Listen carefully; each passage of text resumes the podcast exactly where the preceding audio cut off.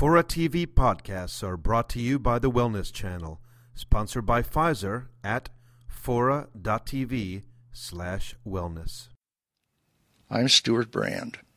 This seminar about long-term thinking is brought to you by the Long Now Foundation. If you would like to see high-quality videos of the talks in the series, including this one, they are available online for Long Now members at longnow.org. Hello, I'm Alexander. I'm the executive director at the Long Now Foundation. Stewart unfortunately can't be here tonight. He's uh, accepting an award in Chicago. Um, but I'm glad that all of you are in light of the opening games tonight of the Olympics. Clearly, some of you made it out instead of watching the smog in China. I'd also uh, just like to thank those of you who did come to the Mechanic-Crawl. Actually, can I see hands? How many people came? Oh, quite a few. Awesome. So we had over a thousand people. We had no idea how many people would come, and uh, it was great to see uh, over a thousand people come and check out the all the amazingness that is in San Francisco's Fisherman's Wharf that nobody ever gets to see, except for the tourists, of course. Um, tonight, uh, Peter Schwartz will be doing the Q and A after the talk, and I just wanted to give a little bit of the backstory. It's actually uh, nice that Stewart isn't doing this because Stewart's actually a bit of the the fairy godmother of the of this story, which is um, he, uh, he read a blog review uh, by Rick Klau of this book, who um, the, the book was sent to him by Daniel Suarez's wife, and total cold call, the thing that says that everybody says that doesn't work, and he actually read it, which uh, nobody ever does, and then he reviewed it and he gave it a really great review. And Stewart saw it and then bought the book and put it on his shelf, and it was and there it sat for many months. And finally, he pulled it off his shelf when he was looking for a new novel, and he read it, and he was amazed. Um, the book was really pushing new ground. It was doing it in a new way, not with necessarily new technology, but by combining new technology or the current technology in a totally fresh and interesting way, and in some cases, a pretty scary way. Um, since that time, he also introduced uh, Daniel to Peter Schwartz, who connected, uh, connected him to Walter Parkes of DreamWorks, and so there's now a uh, DreamWorks movie deal on its, on its way, anyway, um, and a two book deal with Dutton Publishers. So the books that we have are the remaindered copies from the original purchase we have. They're all signed out there, but they're the last ones of this uh, self published edition. So if you don't get these, you're not going to be able to get the new edition until uh, January 9th. Um, they'll be available. Uh, here and in our store afterwards, and as soon as, until we're until we're out, you'll be able to get them. So, Daniel tonight is going to be talking about the kind of themes that he worked on in this book. He's not going to be necessarily talking about the book itself, but like Neuromancer and Snow Crash, this, this type of book, when you read it, you realize you're reading something new and important. And you will be riveted. And um, he puts together the technology in a way that, uh, that I think is, is very important for our civilization, in a way that uh, Vernor Vinge is now working on as well. And here to talk about that tonight is Daniel Suarez. Thank you, Alexander. Good evening, everybody. Now, some of you might be wondering what qualifies a novelist to speak on the topic of bot mediated reality. So I'd like to address that first off. Who the hell is Daniel Suarez? Well, I'm a software guy. For the last 17 years, I've been designing and developing database management systems for large companies. I like your picture. now, I've been doing this in many industries defense, finance, logistics, entertainment, and for the last seven years with my own company. Now, over the course of my career, I've noticed society's collective pursuit of hyper efficiency. This has been a great concern of mine because it's been a pursuit of efficiency at the expense of almost everything else. Now, efficiency manifests itself in several ways. First of all, centralization. That's companies merging, becoming ever larger.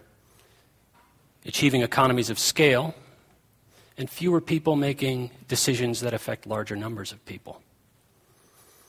And that begets a monoculture.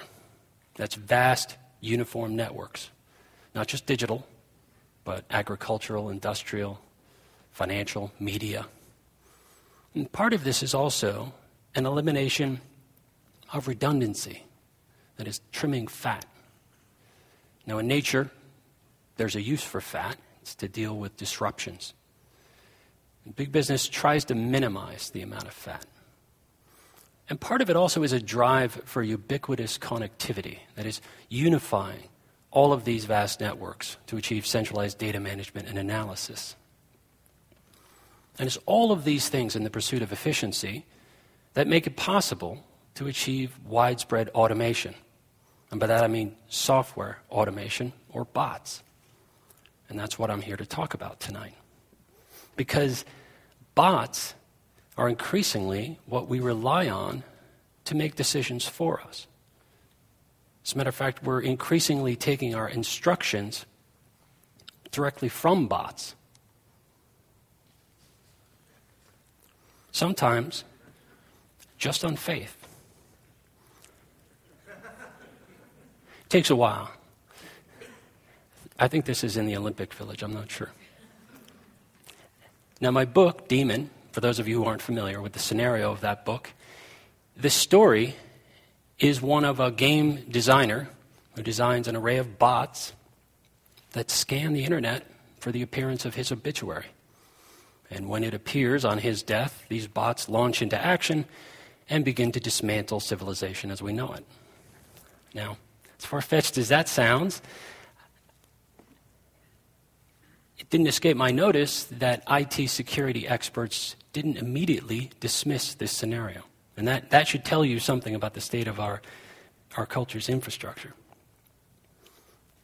Because I don't think it would take a singularity or a greater than human machine intelligence to trap the human race. I think it could be done with much simpler systems. Because one of the things about narrow AI, which is what bots are, is that they are great at allowing a very small number of people to run the underpinnings of society. While the great mass of people make few or no decisions of consequence, which is one of my big concerns. In fact, in fact, I think soon, if not already, it might be possible for our society to run completely on autopilot. Nobody at the wheel. So you may, you may think, wow, Dan, that, that sounds pretty unlikely. But I'll go over a couple of ways that might happen. Because to me, that's the fundamental question of our time. Whether technology, ooh, sorry, I'm bellowing here, whether technology will, will liberate us or enslave us. And I think we need to get busy answering that question, and soon. Because uh, bots are not going away. They're going to be with us as long as civilization is here. So we need to get this decision, this, this done right. So before I continue, let me qual- clarify some terms. Uh, when I say a bot, most of you already know that it, that it stands for robot, and I, I don't mean this. And I, and I don't mean this. And under no circumstances do I mean this. Fabulous dance from the 80s. What I'm talking about is this it's a software bot, it's a software application designed to accomplish a specific purpose. Now, this is the source code for an e commerce bot that scrapes pricing information out of websites and accumulates it into a database, probably to be picked up by still other bots. So, a bot does one or all of these three things it searches for information, retrieves information, and acts upon information. And although these seem very harmless, these are really the building blocks for the whole biological world. Because cells retrieve chemicals and enzymes, pull them into the cell to act as catalysts to create all of the activity in a multicellular organism. So these are really, as I said, the building blocks for the natural world. So together they're very powerful. And knowingly or not, we've replicated this in the digital world.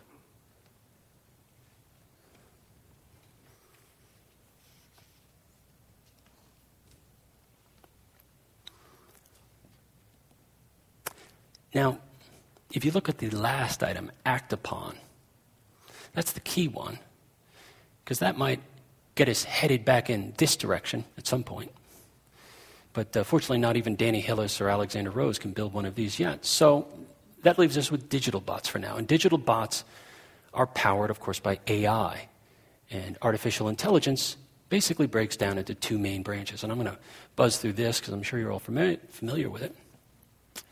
But there's artificial general intelligence. Now, that's strong AI. Now, and that differs from narrow AI in that this doesn't exist yet. But there's questions about when it might arrive. Now, a lot of the theories, like Vernor Vinge's singularity theory, pontificate whether our, all of our networks might combine and soon create some greater than human machine intelligence. Likewise, Ray Kurzweil talks about his, uh, the, the belief that by the end of this century, machine and human intelligence will merge into one. And then, of course, there's Kevin Kelly and his one machine concept that all of the processors on the world are starting to e- equate to neurons in the human brain. But the key thing about this is that it's been 30 years away for about 50 years already. So the only people making any money on it are science fiction authors and Hollywood, which leaves us with weak or narrow AI. And these don't even try to approximate even animal intelligence. They do one thing very efficiently, and they're everywhere. They're all throughout society. As a matter of fact, they power the modern world. And that's because the modern world consists in largely of data. We create mountains of data. And there aren't enough people to go through it all. And bots are supremely efficient at pouring through mountains of data that the modern world creates. And that's what gives them so much power over us as people. Finance, telecom, security, manufacturing, all creating this data. It's worth noting that bots determine whether you get a mortgage. They set your FICO score. As a matter of fact, bots might determine whether you get a job interview because resume scanners look for keywords.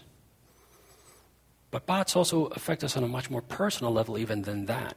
Radiology, MRI, these films are examined, pre screened by bots for follow up by doctors if an anomaly is detected. So instead of hiring 100 doctors, you can hire 10.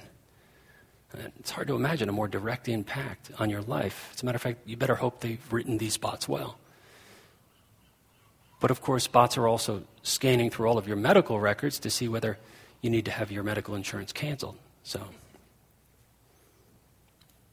so they're mining all of this data, but they're also listening to us as well and speaking to us. If you've called an airline or a credit card company recently, you've probably spoken to a bot. And actually, within the confines of a given business transaction, bots can understand and speak reasonably well with humans. As a matter of fact, typical s- synthetic speech voice based entirely on text. Synthetic voices seem rather fanciful. Now, I have one with a Kentucky accent, but that seemed out of, out of sorts for here. But these voices allow a cost reduction of up to 90% in call centers. And that's the key, once again, is that bots are more efficient than humans. But of course, bots are also listening to us in other ways. Bots are largely responsible for the removal of the limitations on wiretapping because bots can be put onto a line to listen for key terms and once again notify a human being for follow up. So that's a key thing. They've removed any limitations on wiretapping. But bots are, of course, also watching us. The ballooning number of surveillance cameras out in society is made possible largely by software because there aren't enough orcs in Mordor to watch all of these computer monitors. There are 500,000 surveillance cameras in the city of London, 2 million in the city of Shenzhen, China. And it's software that watches these monitors, looking for suspicious behavior, like a sudden grouping of six or more people. They can increasingly recognize us by the way we walk, by our facial features, and also they can identify people by race. So cameras, sorry, bots are really an unblinking eye and ever listening ear. And of course, they make key decisions about our lives based on our data.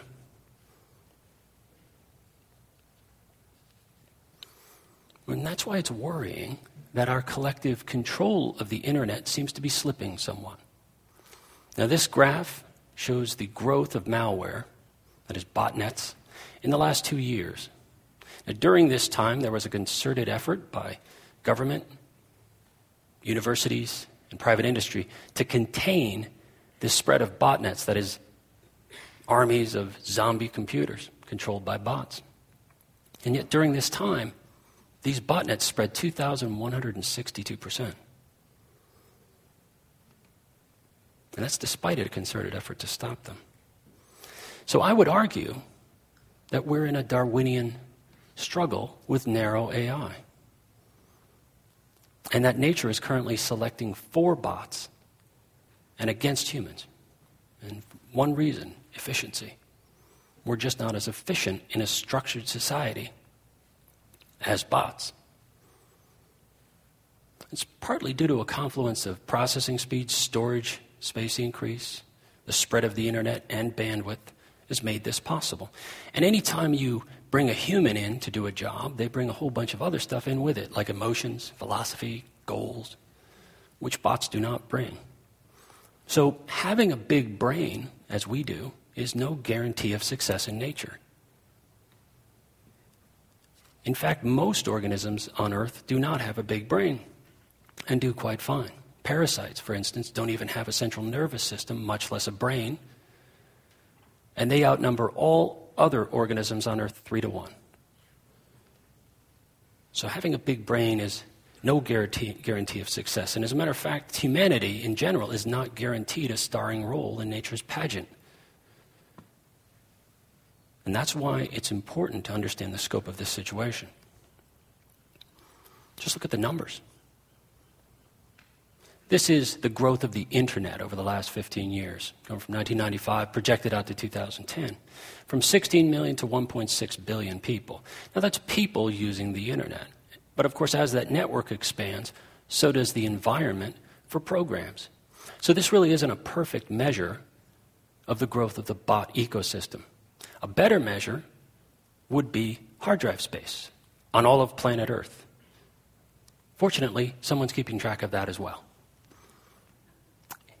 And in the next five years, it's projected to go up a thousand percent. Pardon me, a thousand percent, which is much steeper than the growth in human users. And we all know that our hard drives are expanding in size and memory, and that creates a vaster environment for bots to run in. So we must be getting some benefit out of this if we're building this vast network for these synthetic organisms. Well, pardon the purple, it's actually blue on my screen. The human race is expanding in numbers, and that's good. We learned how to fix nitrogen into the soil. But what about us individually? What about the value of human life? There it's a little different story. And this is a disagreeable looking slide because it's about slavery. And many people think that slavery is a thing of the past, but unfortunately, we are living right now through a golden age of slavery. There are 27 million slaves known on the planet right now. It's more than at any point in recorded human history. So if we look in the United States at what a healthy male sold for, adjusted for inflation, it was $40,000 in 1850. In the year 2000, traffickers sell a healthy male laborer for $600. So clearly, our human stock is dropping. Which is surprising because we're big brained animals. We're the most innovative. We're capable of great flexibility. And yet, a, a rack server, a good one, goes for about $1,000. So, who is using this network more, this internet? Machines or, or humans? Ah, sad news there, too. By 2010, Ziff Davis projects that machine to machine transactions will outnumber all human use of the internet.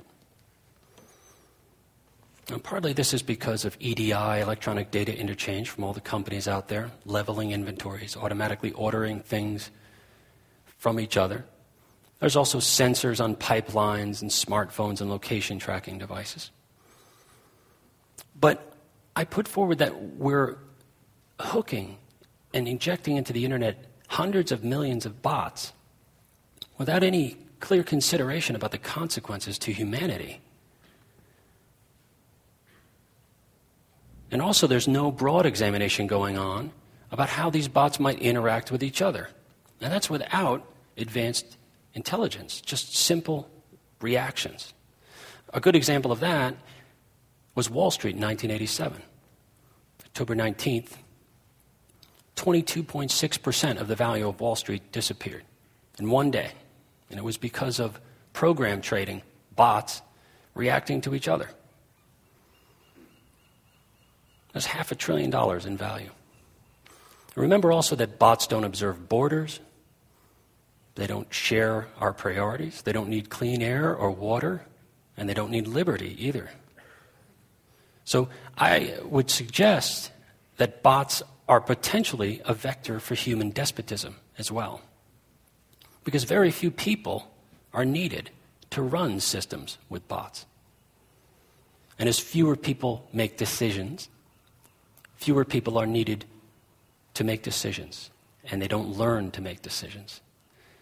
And that makes a smaller number of people knowledgeable enough to sustain civilization. And we might lose our ability to control society. So, who's building all these bots anyway? Usual cast of characters, of course, corporations build tons of them to encapsulate business knowledge. Governments create mountains of data that corporations and governments have to mine. You might be surprised to see religions up there. Religions do things like uh, protect their Wikipedia page. They might create a bot to keep an eye on it, make sure nobody changes it. And the good thing about a bot is it'll work 24 7 and it doesn't have to obey the Sabbath. Criminal groups make some of the most sophisticated bots out there because they have to be stealthy in addition to doing what they're doing.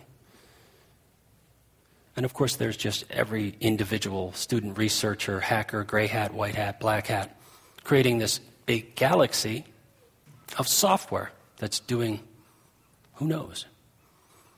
And this zoo of bots I divide into two families datavores, that is, bots that munch on data, and predators, and you might be surprised to see game bots on the predator side.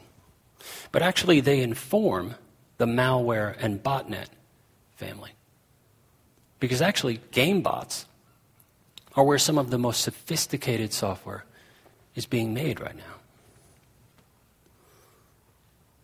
And games, online games in particular, reveal a, a lot about the future, I think, for social interactions, and especially about our interactions with bots, artificial life. So we have a lot to learn, actually, from, from games.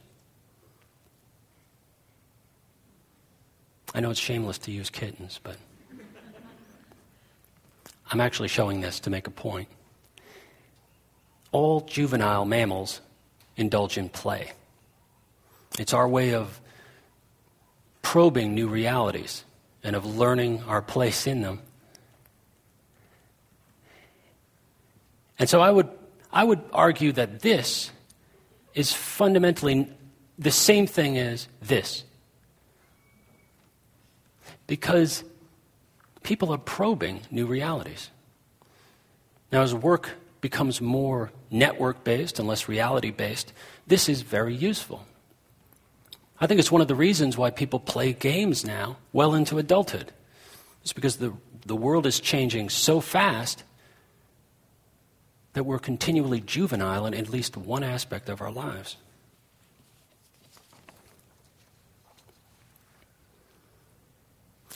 Games, online games in particular, are also where humans interact most visibly with artificial life forms, bots, because there are bots all over the place in online games.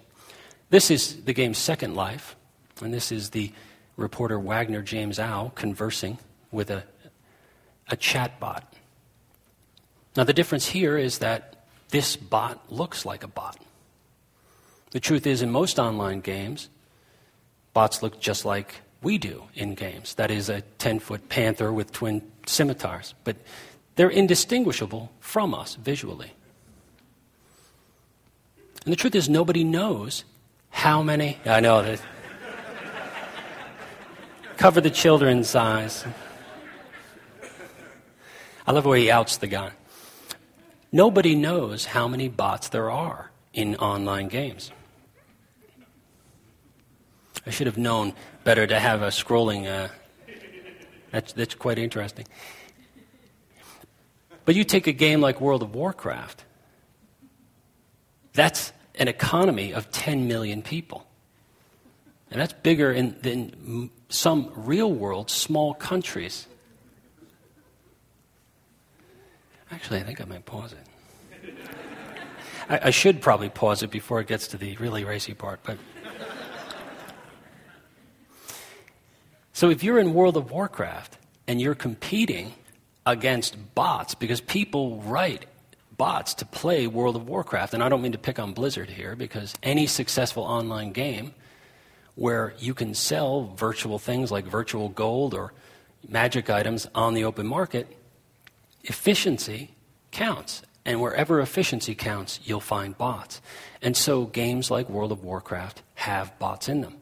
And that makes it so that players, human players, are competing in this virtual space for virtual gold and for quests against artificial life forms.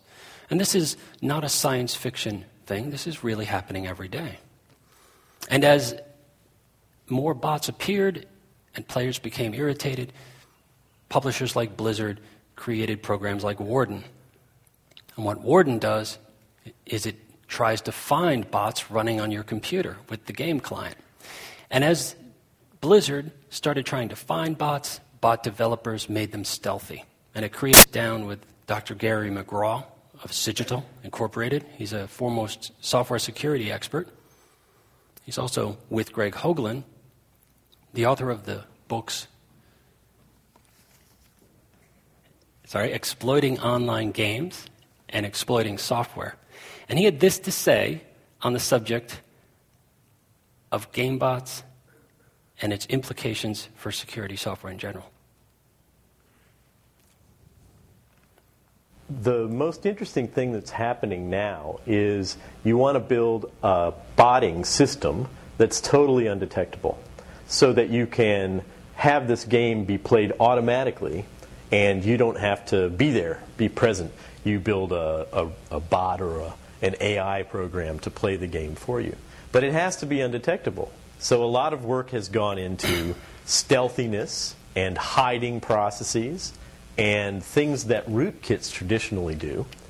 The interesting thing that happened is the whole thing shifted, and now, in my view, rootkit technology is actually being driven by gaming exploits. So, as an example of how gaming technology is leading rootkits. You can think about an undetectable bot system that uses the fact that most PCs today are multi core systems. So, strangely, the game companies have decided to monitor the game process in user land on the same processor. However, if you use a hardware interrupt and just stop that processor, guess what else stops? The monitoring software. Then you do some other exploit processing on the other core, inject a payload, and off you go. And since there's no Rip Van Winkle monitoring capability yet on these things, um, you can get away with that and build a, a insanely undetectable bot these days. So who would have thought that such sophisticated software would be put towards playing games? And that's why I think online games are the larval stage of something much more serious in both our society and in our relationship with bots in general. This is an animation that shows major botnet activity over a seven day period in the world. And once again, botnets are armies of compromised computers. Now, in red, you'll see the Storm botnet, and orange is the Kraken botnet. And you'll notice as the workday passes, the activity blooms. It's like an algal bloom. It's very much a natural system. This is what I mean about botnets evolving serious stealth, because remember, no one can stop these botnets. No one. Their numbers anywhere from half a million, and I love this, the upper end 20 million. That's how wide the spread is. Nobody's quite sure how many there are out there. And the creators of these botnets, once again, nobody really knows who they are, but they're a very small number of people who have a great deal of power because they can rent time on these botnets to either send spam or to direct distributed denial of service attacks against any target on the internet. And that has real world consequences. I'll give you one example. A company named Blue Security in Herzliya, Israel, in May 2006, this is an internet security company, it tried to defend its clients from an attack knocking their clients off the internet. And the botnet then turned to Blue Security, focused its attack on them, prevented them from connecting to the internet no matter what they did, and they eventually went out of business. And then the botnet turned it, its attention back on its original targets. That was in Wired magazine in May 2006. Now, Information Week has said that the biggest botnets can knock entire countries off the internet. And the Kraken botnet is estimated to have already penetrated 50 of the Fortune 500 companies. And remember, very few individuals control these, and they're the number one threat to our collective control of the internet, which is worrisome in a way because bots are increasingly passing for human in everyday communications. Now, by that, I don't mean they're passing the Turing test. This is more of a short form Turing test. You look at the way we used to communicate, writing beautiful letters, like in the 19th century Dearest Martha, the children and I are fine. Everybody had different handwriting, and we even had difficulty reading each other's handwriting. But today, very often, OMG, LOL, simple symbolic language. But again, that's not the way we typically communicate. Very typically, we'll go to a website, we'll choose from drop down combo lists, multiple choice items. These are all things bots are capable of doing. And it's because we're trying to be highly efficient in our communications and accelerate things that it's made the bar lower. CAPTCHAs can also be defeated by bots. Those are the completely automated public Turing test to tell humans and computers apart. The little squiggly lines at the bottom of a web page. Those can now be cracked in 60 seconds by bots. So that line is blurring.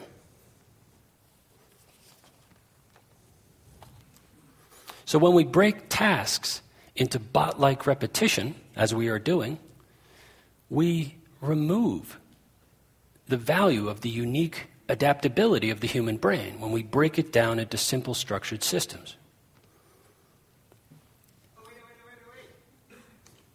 Human beings are also programmable,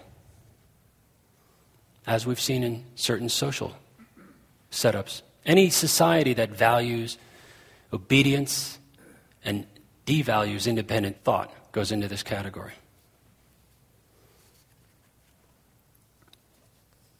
Now, the disciplines of propaganda and advertising have been honed to a razor's edge to press our buttons and get a predictable response. So if you can't tell a human from a bot, what's to prevent a bot from pushing your buttons, from getting you to react in certain specific ways? Well, you might think that would, that would require that we be visible to bots moment by moment. And actually, as bots are exploding in size and influence over us, so too is our visibility to them. As a matter of fact, you're, probably wearing this handy tracking device. It's a cell phone. Every few seconds, its position is recorded in three dimensional space. And that data doesn't go away, it accumulates. Same is true of your financial transactions. All of these things build a picture of you, who you are, and what you're doing. Now, Bruce Schneier, the renowned cryptographer and security expert calls this data pollution. That's the cost of gathering data, storing it, retrieving it, has essentially dropped to zero, which means data never goes away. So that over time, you can go back and determine where somebody's been for years, every single moment. Remember, bots are uniquely good at mining data. And you may not have a problem with this, actually. You might trust your government or whomever. But what about 10 years from now? Or what if that data gets sold or maybe even to a foreign government?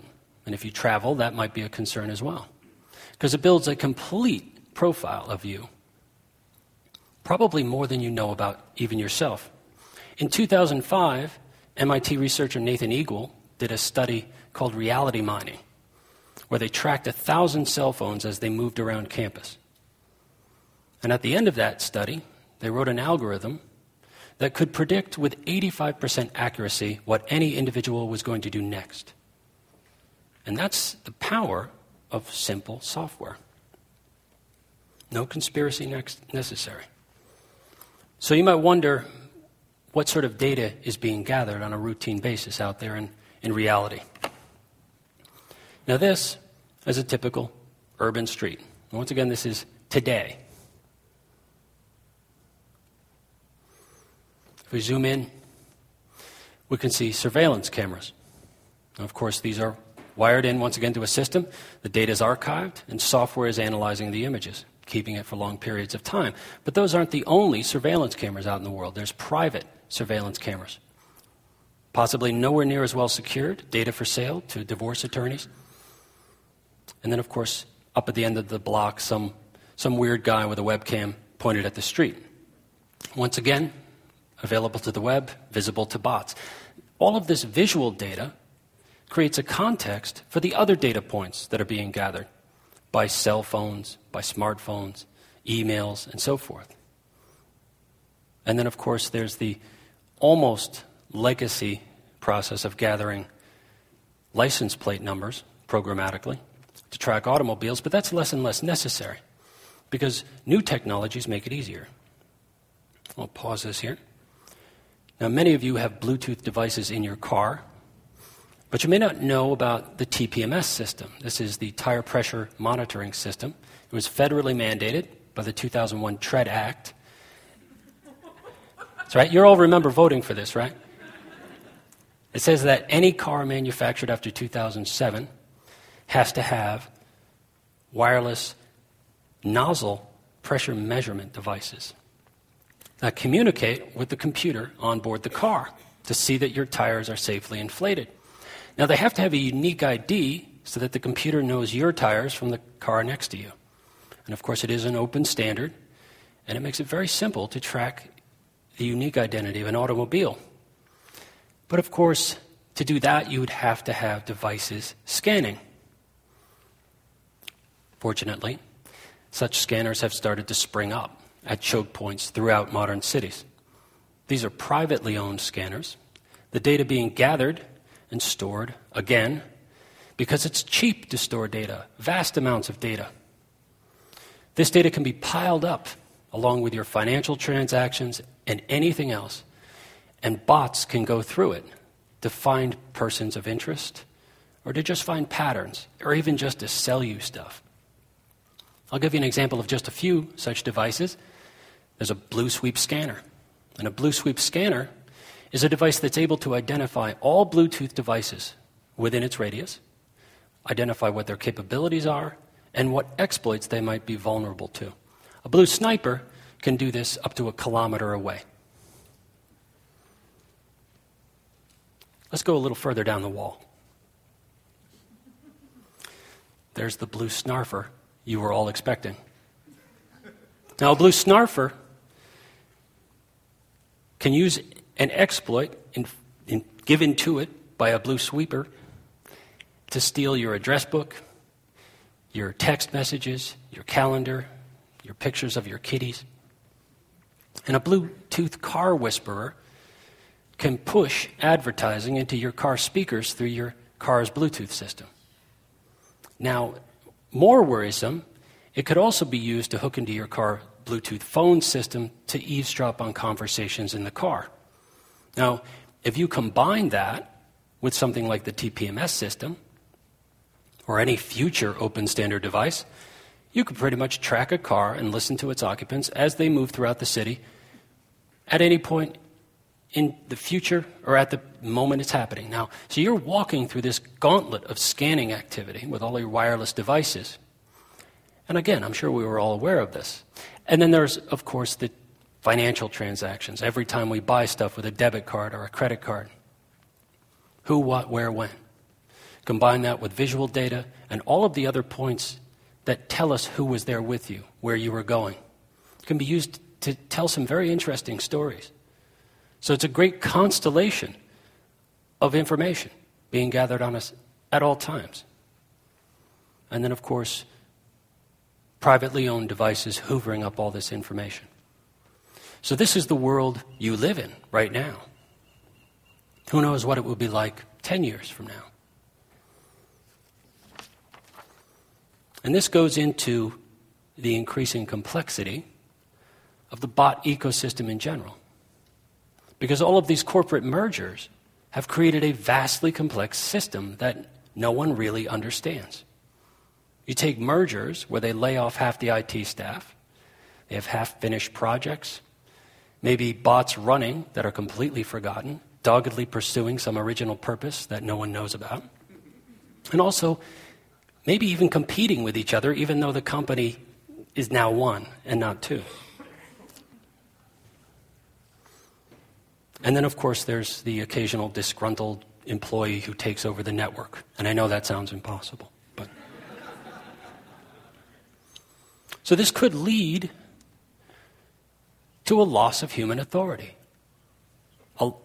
humans no longer fully being in control. Because it's really a system where historical decisions rule. Somebody or some group of people created an algorithm that decided something was true a while back, and it is put into force, and other people obey what it has to say.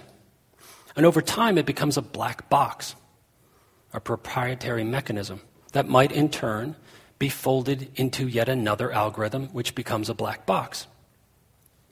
Unless people understand the proof of the logic that went into that algorithm. Now, Kurt Vonnegut wrote a book called The Player Piano, where society was completely on autopilot. Bots ran everything, including the factories. But I wonder if bots would be the ones working in the factories because we might get the crap jobs.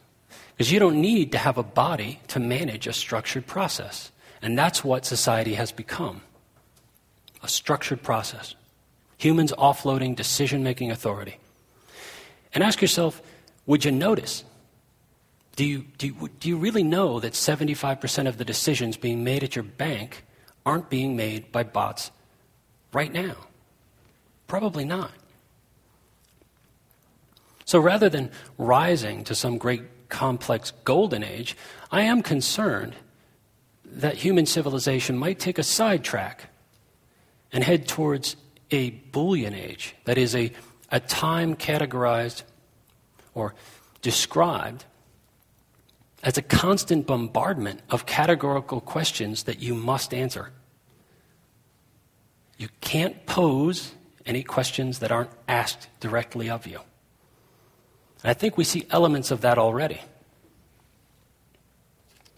So that's a structured existence in a structured society, and it is supremely efficient. And I think such a thing could give rise very easily to an elite group of people who would be the ones who understand how society works, and everybody else just answering the questions. And here's a quote from Carl Sagan's book, Demon Haunted World Science as a Candle in the Darkness. Carl Sagan wrote Science is more than a body of knowledge, it is a way of thinking. I have a foreboding of an America in my children's or grandchildren's time, when awesome technological powers are in the hands of a very few, and no one representing the public interest can even grasp the issues, when the people have lost the ability to set their own agendas or knowledgeably question those in authority, when clutching our crystals and nervously consulting our horoscopes, our critical faculties in decline, unable to distinguish between what feels good and what's true, we slide almost without noticing back into superstitions and darkness. And I think that's the real danger there, is having a small group of people understanding how society works. So that's bots as a control mechanism, economic disenfranchisement at the flip of a bit. And you might not even know what went into making that decision about you. Because remember, we have vast quantities of data about us. And bots are making qualitative decisions about us all the time. As a matter of fact, it might not be a person who decides, who makes that decision. It might be an algorithm. What if control erodes further, though? What if the last person who knew how to stop something or the last person with the password dies or quits? I think we could easily picture a bot controlled corporation. Because corporations are already termed unnatural persons in the eyes of the law. They have all of the rights of a human being privacy, freedom of speech, with the big difference being that they don't ever die. And that's very similar to a bot. So, what if steps were made by corporations to give civil rights of some type to bots? For instance, that you don't have the right to delete them from your system. And that sounds a lot like DRM, actually, come to think of it. Because you got to ask yourself who controls the data on your system and in these systems. That's a perfect example of humans ceding some of their rights to bots.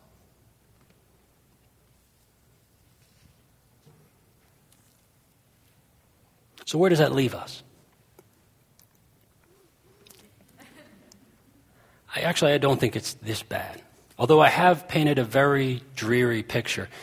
Uh, if I count through it, I said that bots' environment is exploding in size. Their power over us is increasing vastly. Uh, humanity's value is plummeting. And let's see, we're losing control of civilization. But I do think there's hope because one thing humans do supremely well is adapt. We're incredibly flexible and adaptable creatures. Now, bots are inflexible without us. And even primitive human societies can innovate tremendously when necessary. And in nature, flexibility typically wins. So, if we were to start over, what would we do differently? Well, this is the Long Now Foundation, so let's think big. What if we built a new internet? Just for starters. But this time, built it to benefit the greatest number of people possible. And what if we tried to make it support our preferred way of government, that is, democracy? Because I think in the past, we've built systems as a tool for society. What if we made systems, IT systems, the fabric of society itself, a reflection of it? Could we build an operating system for democracy? Could we hard code our values into the DNA of civilization? I think we might be able to. I think a way that we could start this time would be by building an encrypted network, a dark net, to begin with, that is not open automatically to all comers. And I think we'd have at least a couple of qualifications for entry into this encrypted network. One would be that you are verifiably human. And not to be too exclusive, I think we could let some bots in because they are useful when they behave. But of course, we would have to know the source code of these bots. So any bots that we would let into this proposed system would have to be whitelisted. That is, a critical mass of humans would need to review the code and agree that they are benign. And of course, any misbehaving bot must be able to be banished by collective human action. That is, a critical mass of humans voting them out. And this would have to be baked into this network from the very start. And I think we would also have to have a secure cryptographic hash algorithm to make sure that the source code of these bots doesn't change. And once again, if it does, bots are automatically expunged. But that still leaves the question of how to differentiate bots from humans, which is what started this, after all. Because they are a potentially aggressive organism. And I think the answer to that is literally all around us. I think it's three dimensional space. Because if we project this new network on top of reality, it's very difficult for a bot to pretend to be us. This has been called augmented reality, and it's been kicked around for a few years. But I think self defense against bots, us developing a new sensory perception, is a, an ideal reason, a driving reason to implement such a system. Because that's what we need to do, is develop new senses. Now, in my book, Daemon, such a system is implemented. It's called DSpace in that. And by projecting data onto three dimensional space and seeing bots and other, other organisms coming at you when they want to change your data, that really simulates what's happening because anytime your data changes, it is potentially a threat to you. But the human mind is wired to see it graphically. And if we created an internet much like this, we might better be able to defend ourselves against these things. Now, we would need heads up glasses or a haptic display, but we wouldn't need to wear them all the time. I think we could get a buzz on our smartphone that tells us something's changed, and we could put on our spectacles and look into the next dimension. I think we could do that. But the key is that in this type of network, you would be in control of your data. Anytime it changed, you would know it. Because in the modern world already, you are your data. If your data goes bad, you're in a heap of trouble. So this really is self defense. And I think this darknet would operate in parallel to the existing internet. And I think people would opt into it to get control of their data, if nothing else. And especially, I think they would be willing to join a network where human action, collective action, could banish bots. And I think this is already familiar to us because we're already doing this in games, carrying callouts over our head, projecting data onto three dimensional space. When I said that games, online games, are a larval stage, of something more serious in our social relationships and in our relationship with bots, this is what I meant. I think we're practicing for something in online games. Social networks, wikis, online games. We're exploring new realities. We're already working on this. As a matter of fact, we already have the coordinate system worked out. It's called GPS. So we've built big pieces of the infrastructure of this type of network. But how would a new network like this, a dark net, work person to person? I think it would look very much like an online game. Walking with a call out to those on the network, carrying your name, your reputation, your experience, your skills, so that people can recognize each other. Now, people who are privacy advocates might look at this and say, oh my God, this is a nightmare. But I would point out that your data is probably being sold to somebody just this moment. And at least in this new network, you would know anytime someone touched your data. You would know it instantly. You would receive your ratings in such a system by your past interactions with other network members. As you dealt with them, they would rate you, and you would rate them and you would classify their skills. And this would start to develop an open source database on what this civilization can do collectively. It would keep its collective records as part of the system. And it's good to have reputation in context, especially if you're trying to buy a car or something like this. like the undercoding.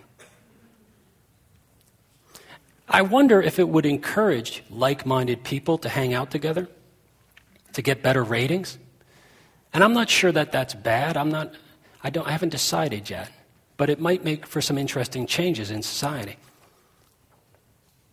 But what about bots pretending to be human? Because, of course, that's one of the reasons we've designed this.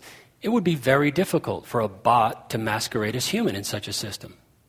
Because remember, illicit bots, bots that do not have their code approved by a critical mass of people would be banished instantly, which would leave bots masquerading as humans as the only way to get around. But of course, a, a call out hovering over nothing is a dead giveaway, and hiring people to hold your bot for you doesn't scale very well, it's very expensive. So, this has a sort of built in natural protection against that. And I do think that this type of social arrangement has even greater implications, actually. Because bots, although they are a threat, we've dealt with threatening organisms before. We've developed symbiotic relationships with threatening organisms before. And the very disinterestedness in, of bots in us is their great usefulness. Because impartiality is a cornerstone of blind justice. And blind justice is a cornerstone of democracy. So one could picture that open source bots, that is, bots that have their source code reviewed by everybody and available to all, could be supremely useful and impartial about human affairs.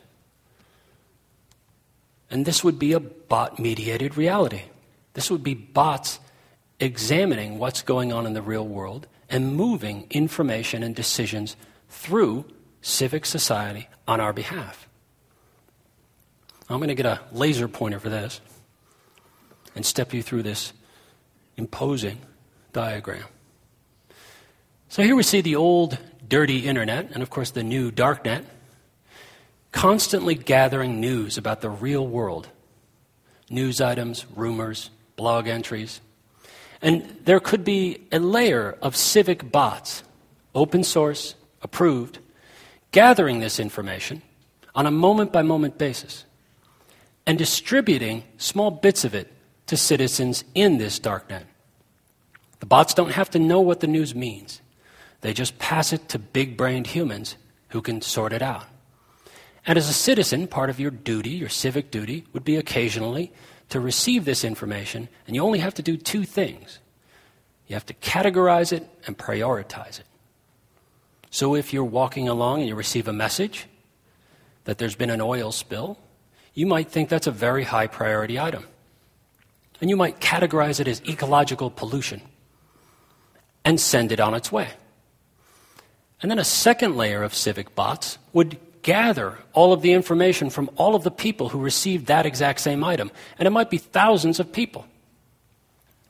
And it would determine whether it was collectively perceived as a high priority.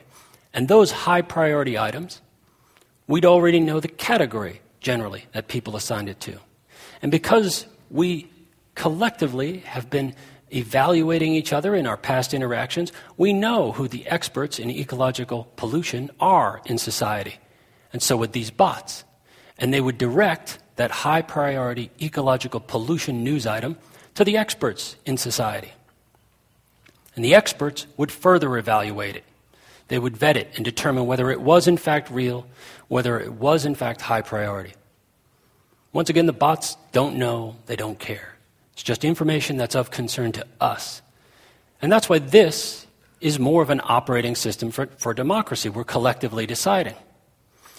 So these experts, if they still rate this as a high priority item, the next layer of civic bots would then identify a high level, high reputation expert in ecological pollution, take the recommendations of the experts to assign resources to it, and put them in charge.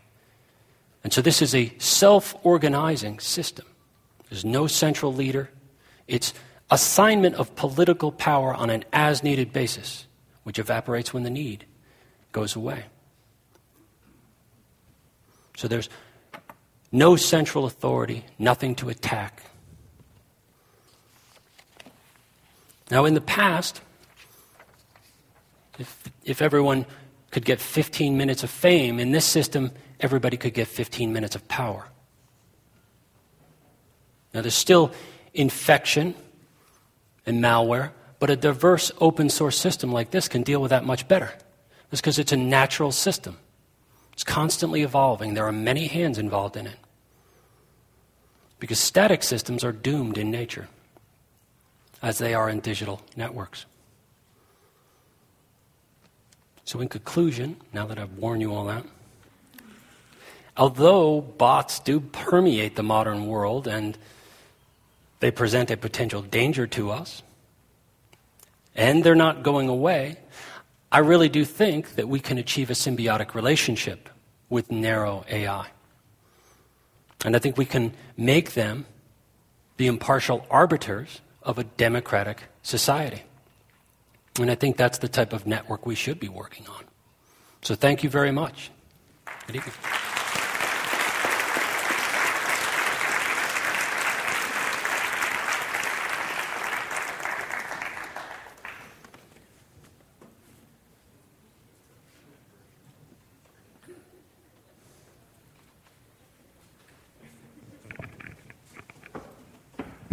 Daniel, thank you. Oh, you're welcome. Brilliant. Thank, Thank you. you. sir. Thank you. Appreciate it. For those of you who uh, haven't read it, uh, uh, for me, it was one of those uh, remarkable experiences. It happens every once in a while. Uh, you read a book, and suddenly the world changes in front of you. This is uh, one of those kinds of books that suddenly the world, the future, what was possible, uh, changed for me. Uh, and, and as you might Very imagine, given what I do, I read a lot of this stuff, and it is a very, very rare moment, and that was one of those very rare moments. So thank you, Daniel. Thank you. I Uh, appreciate it. It is hard to surprise Stewart. It is hard to surprise me. You did it. Cool. so uh, I have a couple questions, and then we have a number of questions from the audience. But, but first of all, you began by saying, you know, you're a software guy. Why a novel? Oh, I don't know. I guess I've always had a novel in me. I always wanted to write a novel. I have an English literature undergraduate degree. I finally used it. now, actually, I use it every day in talking to executives and trying to translate between programmers and executives. That's where I use that English literature degree. Well, I, I must confess it shows. It's also a well-written story. It's a hell of a Oh, good you story. that. So, you know, I mean, it, it, it, it, it shows. Uh, okay. Uh, and I have to, uh, uh, not everybody out here is a software junkie. What's a rootkit? A rootkit is a stealthy piece of software that takes root access control of your system. And there are different types. There's a kernel rootkit, which essentially takes your operating system and it slips underneath it and it runs your operating system. So when you try to run antivirus, the antivirus can't see the rootkit because the rootkit says, uh uh-uh, uh, you are not going to detect me. So it's something that runs your system in a stealthy manner. Thank you. Thank you. Okay. Um, so, you know, obviously these uh, bots uh, don't have values, they don't have uh, uh, aspirations, they're just kind of carrying out algorithms. Correct. Uh, they're very banal. Uh, but of course, uh, we had uh, the wonderful, uh, excruciating phrase from Hannah Arendt, the banality of evil. Yeah, yeah. Um, so, uh, does this imply that uh, these are, in some sense, evil? Um, that maybe we should be getting rid of our cell phones? That these are No, the, no. You know, the, the, the, the root of all evil? Well, it's like this any automatic system can be used for bad purposes. You could create a door closing mechanism, and then some jerk can put some innocent person in the way, and it can smash them. So, it, you know, automated systems do exactly what we say, but they typically don't have a sense of context. So they can be invade to accomplish some very bad thing by people. So if you get rid of your cell phones and all this other stuff, I don't think it would help. I think it's better if we build in mutual safeguards so that if I misuse a system, you'll know about it. darknets? Yeah, I think. I think. Because then, then you know, in order to get into the system, your identity is known. And that's the key, I think, to reputation systems. Now, I, I want to talk for a moment about uh, your use of nature as a metaphor here. Uh, maybe you don't mean it as a metaphor. Um, Uh, yeah, it's but, literal But, but question, first of all, uh, you, you, you began with efficiency. Is efficiency the only goal of a bot?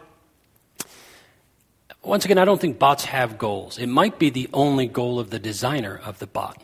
Because I think there's this drive for constant efficiency. And if I remember correctly, in nature, in the absence of parasitic infestation, species will tend towards parthenogenesis, that is, cloning. And then when parasites are introduced into that system, the genetic monoculture that's been created quickly crashes. So this happens in nature, and I think that's kind of what we're building in real life in our digital networks is I a mean, how does that, that natural selection actually work for bots? Well, we're the, the evolutionary mechanism for bots. And I think it's largely measured by efficiency, how much efficiency a bot can achieve in a given task, and also survivability. Although we are constantly putting a hardened shell around our systems rather than letting the bots fend for themselves in an open network, which I sometimes wonder about. Because when you see a botnet get behind a network, it can very quickly cause major problems. I hope that answered your question. Okay. Let's give it another shot. Well, well, no, that's all right. Let, us let's, let's go to some of the questions from the audience. Uh, Seth Franklin, where are you? Over here. Uh, is it really appropriate to say bots make decisions? Aren't they just executing algorithms like a car or a bicycle? Yeah, correct. Actually, they, they are. They're regurgitating decisions that someone made, possibly in some other context. But it, once again, they'll do so remorselessly. So, uh, actually, when I say we're letting bots make a decision for us, they're following a logical pattern. Those of you who used, uh, you know, MapQuest to get here, you allowed a bot to make decisions for you how to get here. And mostly, that's not a problem. So it's, it's that class of decisions that you mean? Correct. Okay. Straight Boolean. Yes, no, right, left. Now, coming back to the, uh, the, the natural metaphor, uh, is there any evidence yet of bots actually evolving or mutating? No, not on their own. And I think, well, there's, there's genetic algorithms that do that, you know, where you run several generations. That's by design. That's by design. Okay. And uh, bots, once again, if they don't perform well or they don't sell well, the engineers go back and reconfigure the algorithm in the hope that they become more efficient or don't make mistakes. And inventory leveling applications are a good example of that. Because if you have too much stock around, you've made bad decisions in your algorithm. So they will evolve over time through human help to become more efficient. Well, okay, but what we, when we see in, in nature, you know, uh, organisms um, uh, mutating either uh, uh, alone or through uh, various genetic combinations, uh, what's going on? There's a the catalyst of- for it somewhere. Yeah, well, what's going on at the level of software that actually makes that happen? I, I think efficiency is the driver. I think that is the, the thing that causes mutation, that constantly seeking more efficiency by humans. Once again, we are the evolutionary mech- mechanism for these narrow AI agents. Thank you. Okay, uh, Bob Kopeck, where are you? Over there. Everybody over here. Okay. Uh, so now it's the Unabomber. Uh, Ted Kaczynski, remember Okay. Ted Kaczynski? I think he's still, Yeah, he's still in prison, prison, right? He said at so. some point pulling the plug will be uh, more dangerous than leaving it running. Oh, that's Is perfect it too late example. yet? Oh, I would think to pull the plug, definitely. Uh, we, we could pull the plug. Oh, I don't know. You've got a lot of people, all of the systems that feed everybody. You know when there's a news story saying there's a storm coming, and then suddenly you go down to the supermarket and there's like no food on the shelves? It kind of shows how razor thin the margin is. So if somebody starts unplugging these things, even just distributing food would not go so well. So that's why I'm saying it's, it's difficult to unplug it. It would be disruptive, but I don't think we can unplug the internet. We have to grow something else alongside it. So he was right. It's too late. Oh, it's too late. I mean, Yeah. th- we, we live. that was my long-winded English major way of saying, "Oh, it's too late." Right.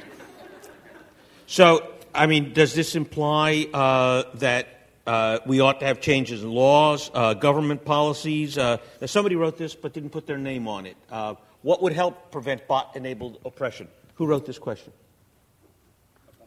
A bot, obviously, right?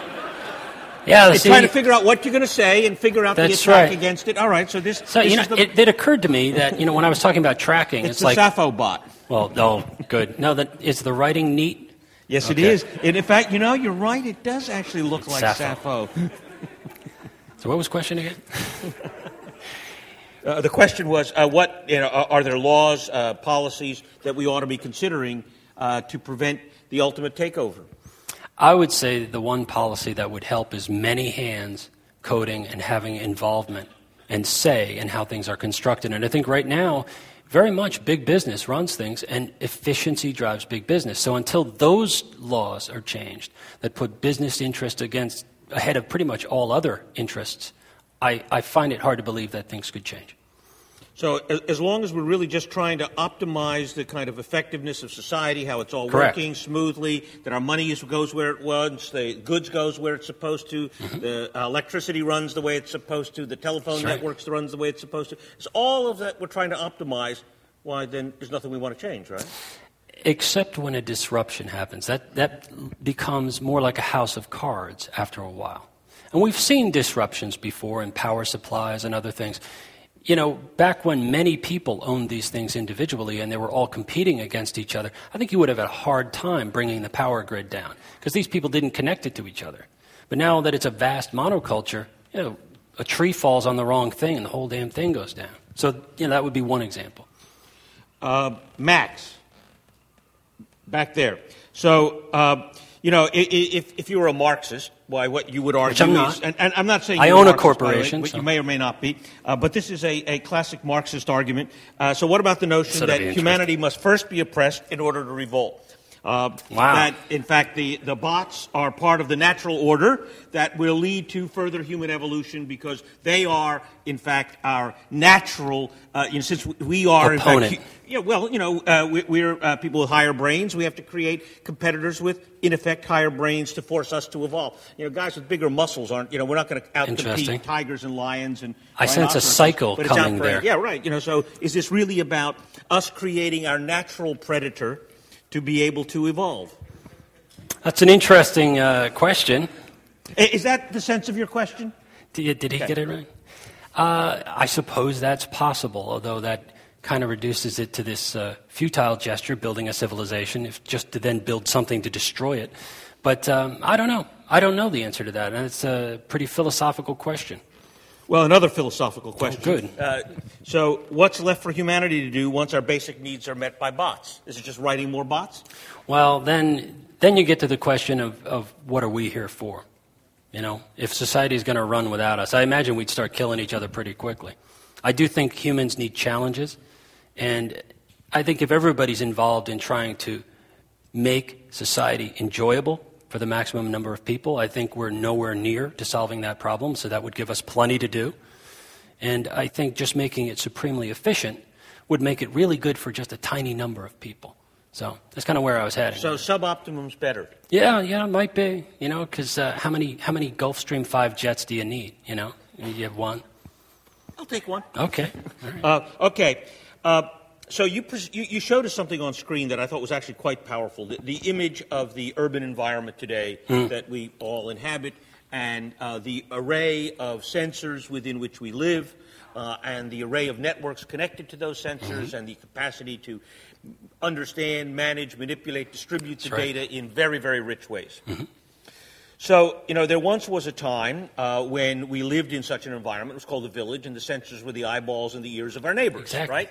But that's a and reputation noses and system. so on. And, and, and so we, you know, uh, we lived in, a, in a, a not bot-mediated, but human-mediated sensory reality in which we had no privacy, Mm-hmm. right?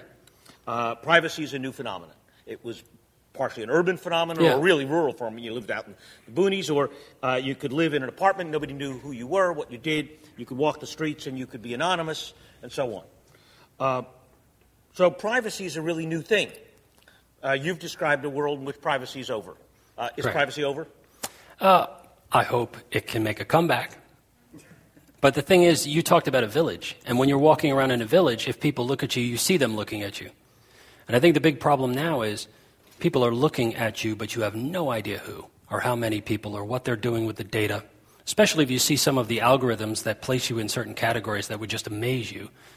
But it's because they're examining you and they might know you, that is, the developers of these algorithms, better than you know yourself. So I think it's a very different thing. I mean, sure, it involves privacy, but I think it takes it to a whole new level and it puts it behind this veil where you have no knowledge of what's going on behind, behind the scenes. So it's okay for your neighbors to know, but it's not okay for. They wouldn't know either. Pardon? No humans individually, I think, would know. I think big corporations and, and organizations that are, that are mining this data for patterns would know.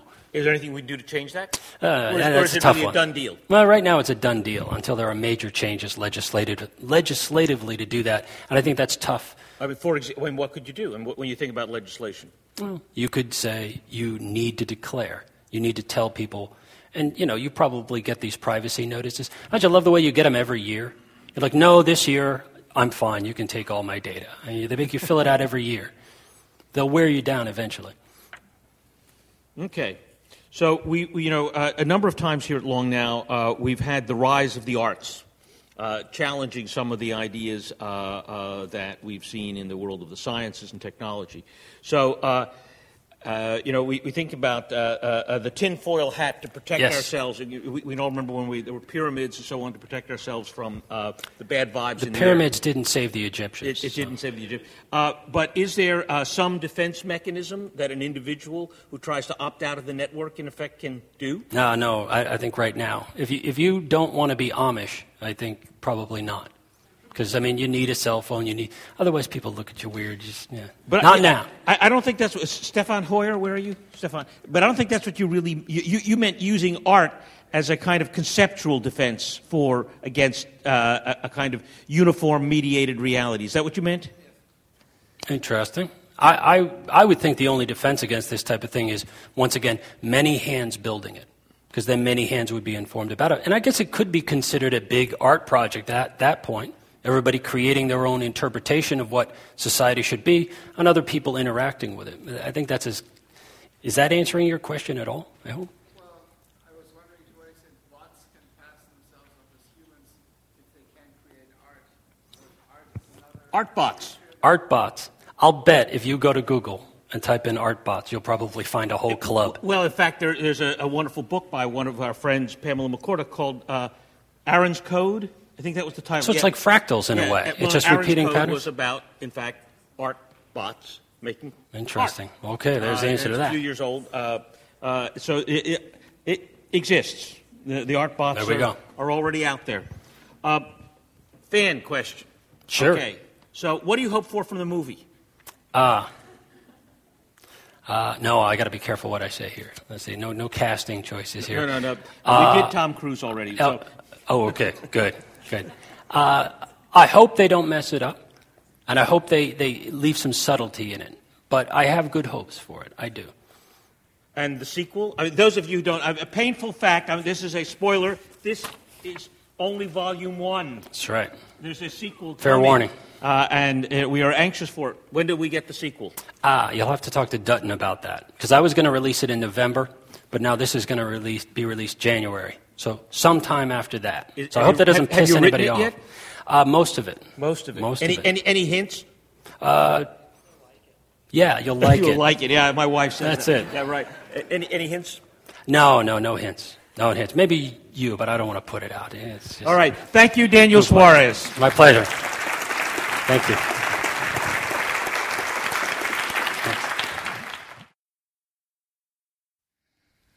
This seminar about long-term thinking was brought to you by the Long Now Foundation. Thanks to Fora TV, you can see high-quality videos of the talks online by joining Long Now as a member at longnow.org. Thank you for listening. I'm Stewart Brand.